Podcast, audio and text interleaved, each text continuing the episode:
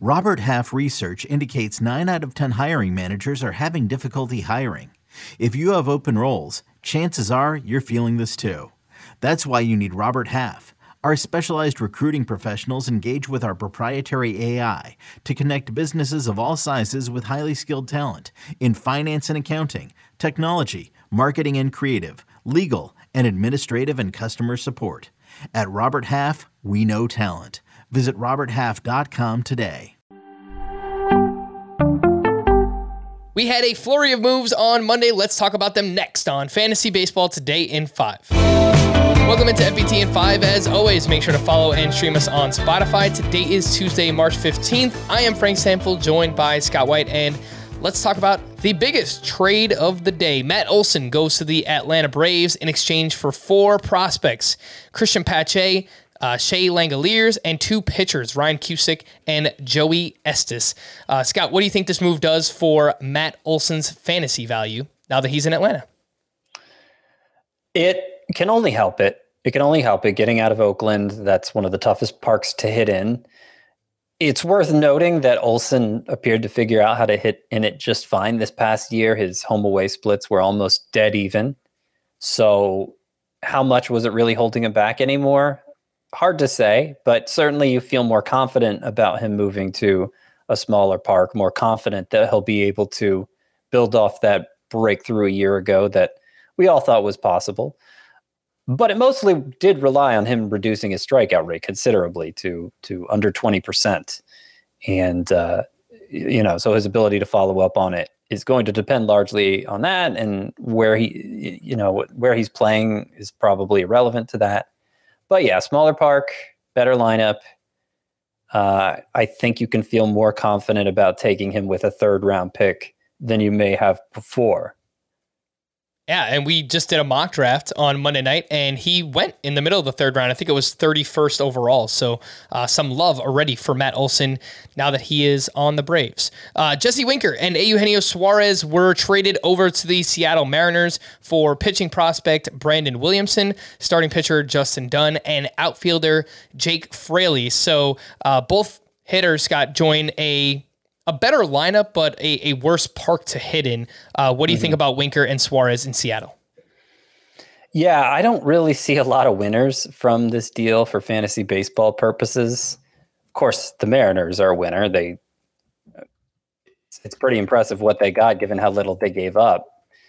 Um, Winker so so Winker, uh, you know, obviously both of him and Suarez going from one of the best hitters park to one of the worst hitters parks. That's that's not good for either. Uh, Winker, both of them really. Their home away splits last year were pretty close to even, as I was saying for Olson.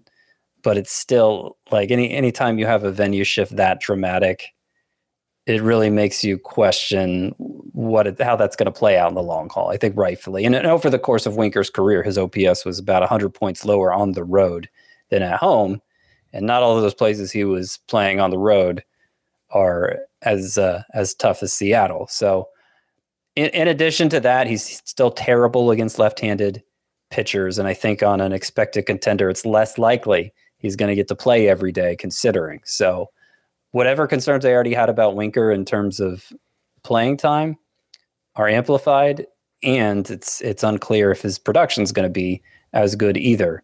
Suarez, you know, there was some hope for him after that big September he had that he was back on track after uh, hitting under 200 since that breakthrough 2019 season when he homered 49 times. So there, there was some hope for him again, like moving to this uh, this park on the opposite end of the pitcher hitter spectrum, it it makes it harder to to buy into that with a late round pick.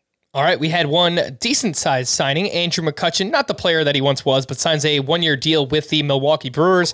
And last year he hit 222 with 27 home runs and six steals.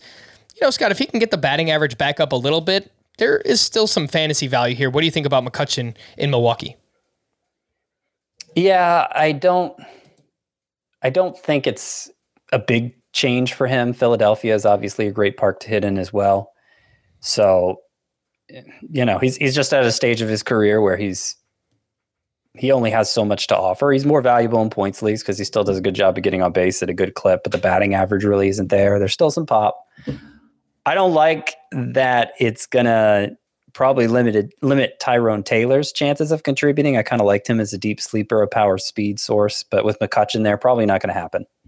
All right, let's get to the biggest news of the day. It wasn't a signing, it wasn't a trade. Unfortunately, it was an injury. Fernando Tatis has a fractured wrist. He was arguably the first overall pick in fantasy baseball this season. And if he opts to have surgery, Scott, he could be out up to three months. We don't know yet if he actually is going to have the surgery, but what do you think about Fernando Tatis now? I mean, how far are you dropping him? When would you actually think about selecting him in a draft?